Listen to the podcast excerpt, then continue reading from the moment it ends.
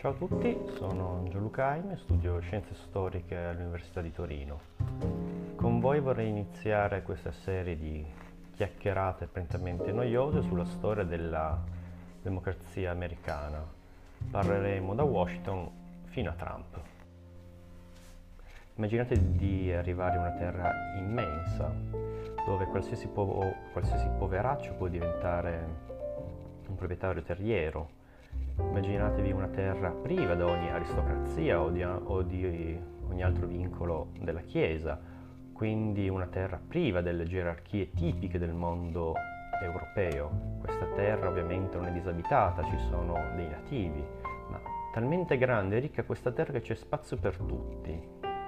Immaginatevi questa terra sia gestita secondo il paradigma dell'imperialismo britannico, ovvero una maggiore attenzione per i centri commerciali, uno sviluppo commerciale, non come il modello iberico di imperialismo, dove la presenza della corona è diretta e si fa sentire. E quindi nelle vostre colonie, sotto la spinta della madrepatria, emerge anche l'idea di un uh, autogoverno. Ognuna di queste città, di queste comunità si autogestisce, si autogoverna a livello locale. E vediamo che arriviamo nel XVII secolo, queste varie colonie prendono forma e vediamo che al nord troviamo le colonie più puritane, dove il sentimento di autogoverno è più forte e anche il sentimento religioso. Vediamo invece le colonie del sud, e qui attenzione per la storia futura, vediamo, possiamo dirlo, dove il modello britannico mh, mm, diventa, o per meglio dire, si sovrappone al modello anche iberico. Qui abbiamo il classico modello delle piantagioni, dello sfruttamento, quindi di ricchi proprietari terrieri. E invece vediamo le colonie del centro di questa fascia costiera dell'Atlantico hanno più una spinta prettamente economica e commerciale, come ad esempio, questo non, non vi stupirà, eh, la città di New York è stata fondata dagli olandesi ed è stata fondata nella zona che noi adesso chiamiamo di Manhattan e questa città si chiamava Nuova Amsterdam. Successivamente, quando gli inglesi conquistarono questa città, questo, questo avamposto olandese, il duca di York, il generale, la chiamerà successivamente Nuova York. Quindi già vediamo adesso questo che è stato chiamato dagli storici questo medioevo coloniale, queste, quest, queste 13 colonie vivono questo senso di opportunità, già adesso l'America è la terra delle opportunità. Ed è anche presente un forte senso di autogoverno dato dalla cultura anglosassone e vediamo che già qui si vive, è presente e si vive questo mito dell'eccezionalismo americano. Queste 13 colonie queste sono viste come la nuova Gerusalemme, come, terre, come una, nuova terra, una nuova terra promessa. Arriviamo al XVIII secolo.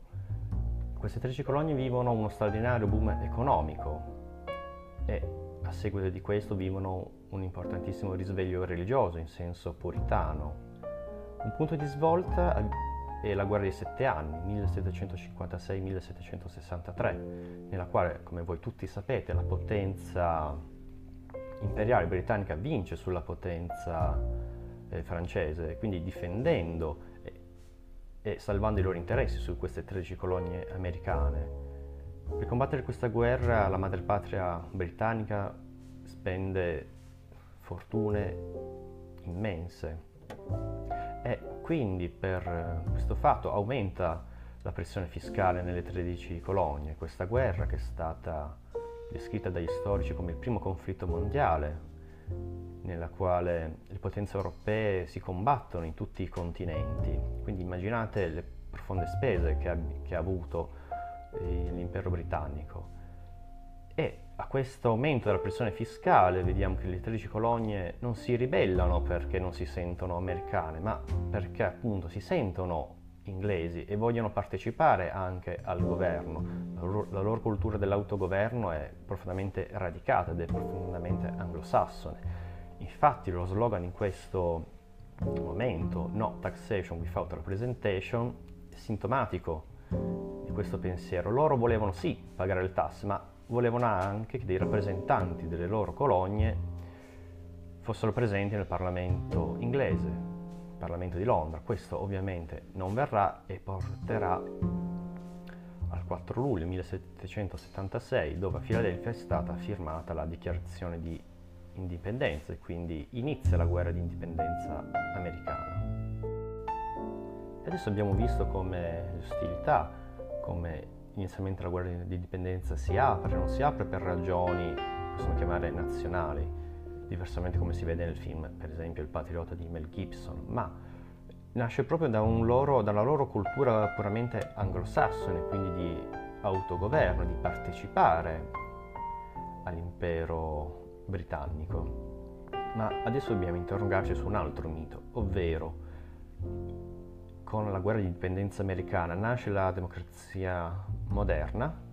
Ovviamente la risposta è no, e questo è ben visibile dal lavoro di questo importante storico delle idee che è Manen, il quale evidenzia profondamente come quello che verrà fuori dalla guerra di indipendenza sarà una repubblica, un qualcosa di completamente diverso dalla democrazia. Ricordiamoci, i padri fondatori di questo periodo sono persone profondamente colte, lo stesso generale Washington aveva una libreria che possiamo definirla come se fosse una libreria universitaria, ma tutti i padri fondatori erano uomini di una profonda cultura che aveva radici nel mondo anglosassone e anche nel mondo europeo, erano profondamente conoscitori dei classici greci e latini.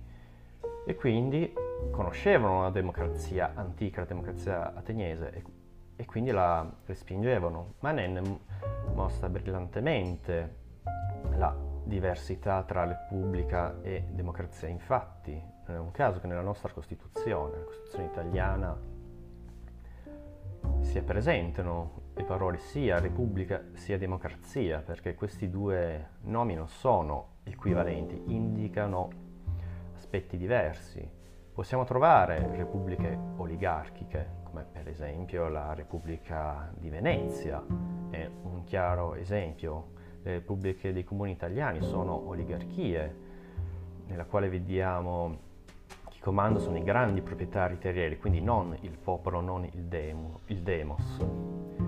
E quindi vediamo che i padri fondatori di loro iniziativa vogliono fondare una grande repubblica e chi sono questi padri fondatori? Abbiamo visto che sono profondamente legati alla cultura anglosassone, alla cultura europea, ma sono anche grandi proprietari terrieri e quindi di conseguenza, soprattutto nel sud, come nel caso di Jefferson, un grande padre fondatore, sono anche schiavisti. Quindi vediamo che la loro idea di uguaglianza degli uomini universale non è presente nel loro mondo, nel loro mondo delle idee.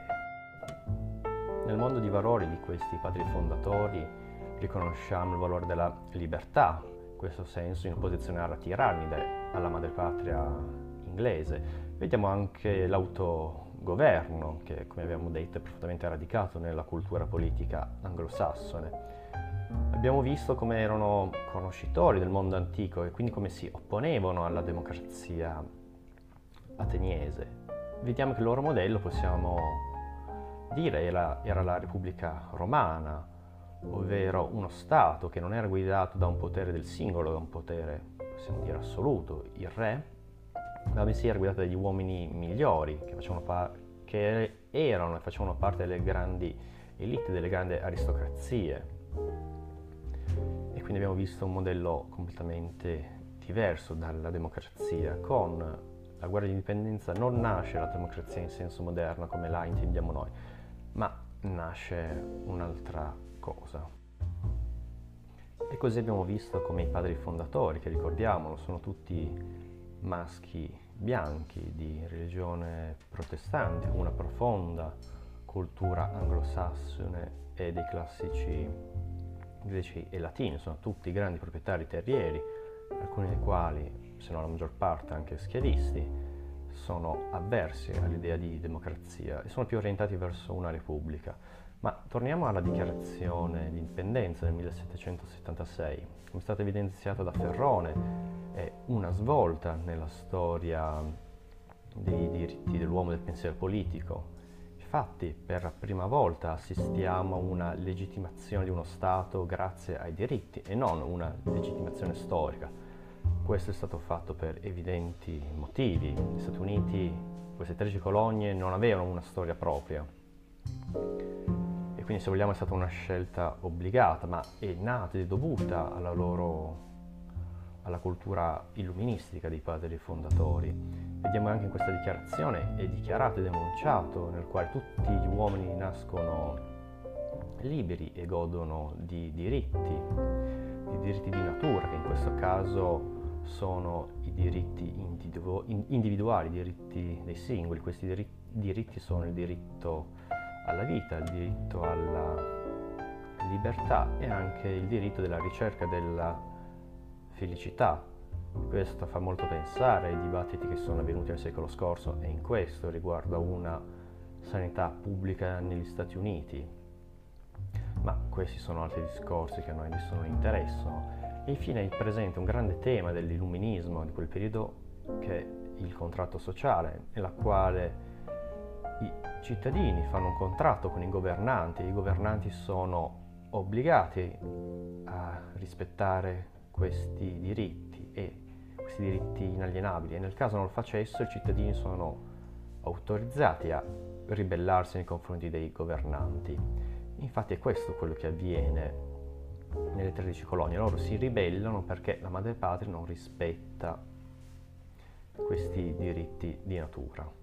Ovviamente la guerra va avanti, grazie anche all'aiuto del Regno di Francia, il generale Lafayette, che avrà un importante ruolo nella rivoluzione francese che avverrà, gli Stati Uniti, grazie all'aiuto dei francesi, riescono a sconfiggere e gli inglesi sono stremati, hanno mai speso un sacco di risorse per queste 13 colonie, sia per la guerra dei sette anni, sia per adesso, e quindi decidono di abbandonarle. Gli Stati Uniti dichiarano la loro indipendenza e formano questa grande repubblica. Ma la storia non è ancora finita. Se con la fine della guerra di indipendenza gli Stati Uniti diventano, si staccano dall'egemonia britannica, dal suo impero, iniziano i dibattiti politici, ovvero su che cosa fare, quale configurazione dare a queste 13 colonie. Infatti nel 1781 escono gli articoli della Confederazione. Eh, che cos'è una confederazione? La confederazione è un insieme di stati indipendenti che decidono di riunirsi e di fare o no delle politiche in comune ed è profondamente diverso da una federazione che vedremo a breve che cos'è. Infatti nel 1781 escono questi articoli della Confederazione nella quale il congresso è semplicemente un'assemblea nella quale gli stati sovrani si riuniscono, ma questo crea profonde, profondi problemi ci sono però disuguaglianze a livello economico, pensiamo l'argento viene, scusatemi, il dollaro, in questo caso anche il dollaro d'argento, ha un peso diverso a seconda dello Stato, bisogna pagare dei dazi tra uno Stato e l'altro e quindi questo è un profondo ostacolo per l'economia, per l'economia anche liberale di mercato che si sta formando nel XVIII secolo. Gli stati fanno politiche autonome sia in politica interna sia anche in politica estera e quindi vediamo che questa confederazione non basta per garantire l'unità di queste 13 colonie. E vediamo da questi profondi disagi, il malcontento della politica confederata. E nasce un movimento federalista, il quale riesce a convincere tutte le varie elite, nascono proprio libri e saggi, articoli di giornale per convertire convertire il credo delle, della classe dirigente di questi 13 stati alla formazione di un governo federale e non confederale. Infatti, prima nell'86 in Virginia, poi nel 1787 a Filadelfia prende forma la Convenzione federale e questo farà, darà la nascita a questo nuovo Stato. Ma che differenza c'è tra una federazione e una confederazione? Questi 13 stati danno vita a uno stato superiore. I, questi 13 stati manterranno la loro indipendenza e la propria autonomia di politica locale, ma la politica estera, come l'esercito, sarà coordinata da questo Stato superiore in, in campo economico, il dollaro viene esteso con un unico peso a tutti questi 13 stati, viene fatta una politica commerciale e nazionale, o per meglio dire uguale a tutti, questi tre, a tutti i 13 stati.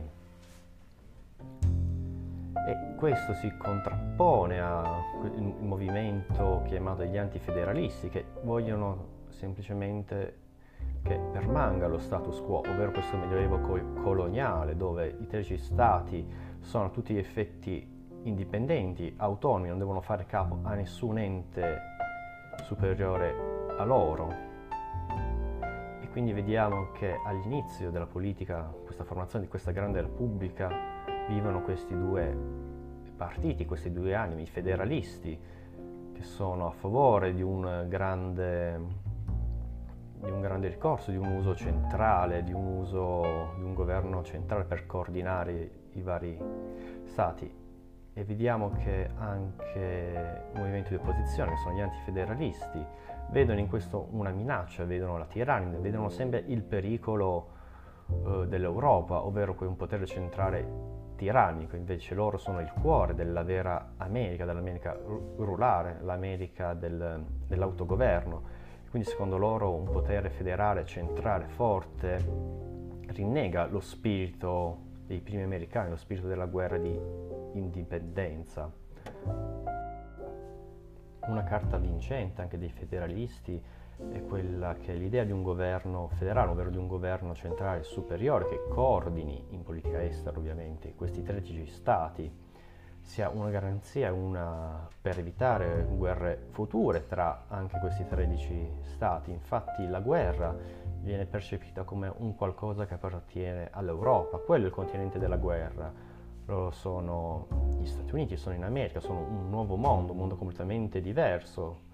E qua vediamo che è presente questo mito manifesto, questo mito dell'eccezionalismo americano, che era presente fino dall'inizio del Medioevo coloniale. Quindi a mio avviso viene fatto un vero e proprio miracolo a livello istituzionale, viene formarsi per la prima volta questo immenso Stato federale dove questi 13 Stati sono indipendenti, fanno una loro politica autonoma, ma sono comunque guidati e coordinati da questo potere superiore che viene, come adesso vedremo, eletto anche da loro stessi, quindi riescono a mantenere la loro libertà, la loro autonomia, il loro, il loro autogoverno, ma allo stesso tempo riescono a formare un grandissimo eh, Stato.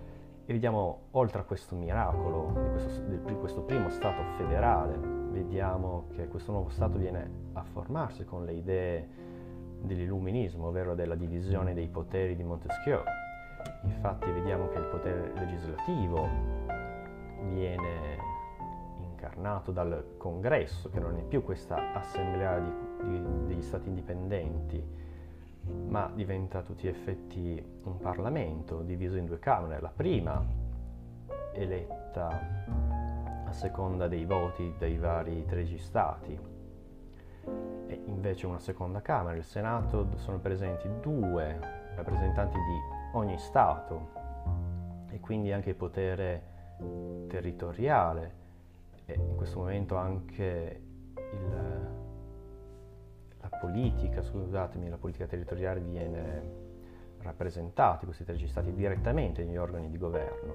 A proposito di potere legislativo, ovviamente non parliamo di suffragio universale, il suffragio è fortemente ristretto e vediamo che la classe dirigente delle colonie sotto l'impero britannico continua e amministra il potere come aveva, come aveva sempre fatto d'altronde nello spirito dell'autogoverno di queste 13 colonie.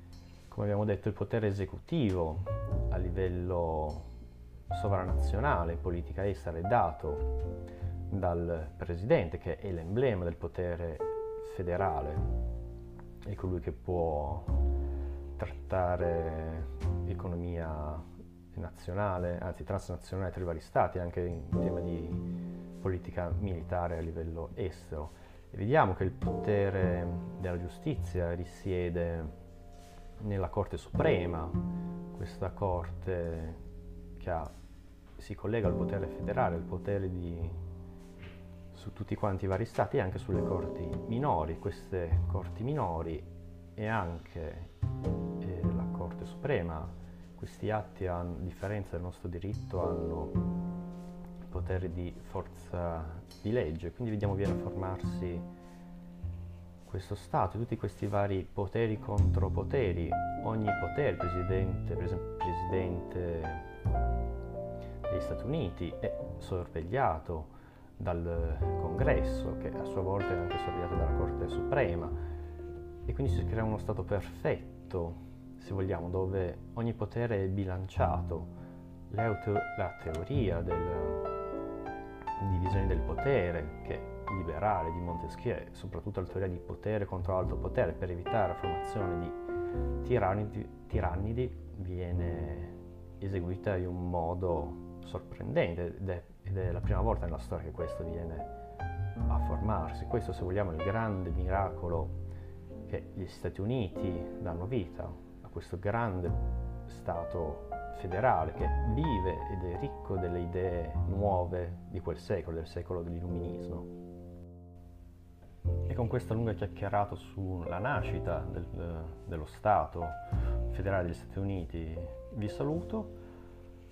Per onestà intellettuale vi eh, dico i testi sul quali si è formato questa mia chiacchierata e hanno preso vita i miei pensieri. Come guida di tutto questo percorso useremo questo libro qui, Storia degli Stati Uniti di Borgognone. Sarà la nostra guida per tutto il percorso, ma questa chiacchierata ho parlato di Manen, quindi questo libro, Principi del governo rappresentativo, è presente in modo eh, semplice ed evidente la divisione, la differenza tra una repubblica e una democrazia. È il pensiero liberale repubblicano di questi padri fondatori che diciamolo ancora è completamente diverso dal pensiero democratico. E infine, riguardo al diritto, e non solo storia di diritti, ho citato questo libro di Ferrone, Storia di diritti dell'uomo, dove viene approfondita la novità dal punto di vista delle idee, che è stata una dichiarazione di indipendenza. Si vede anche come questi padri fondatori siano stati figli del loro tempo, quindi figli del pensiero illuminista, sia inglese sia francese. Allora con questo vi saluto e nulla. Alla prossima iscrivetemi, commentate pure, fate quello che volete.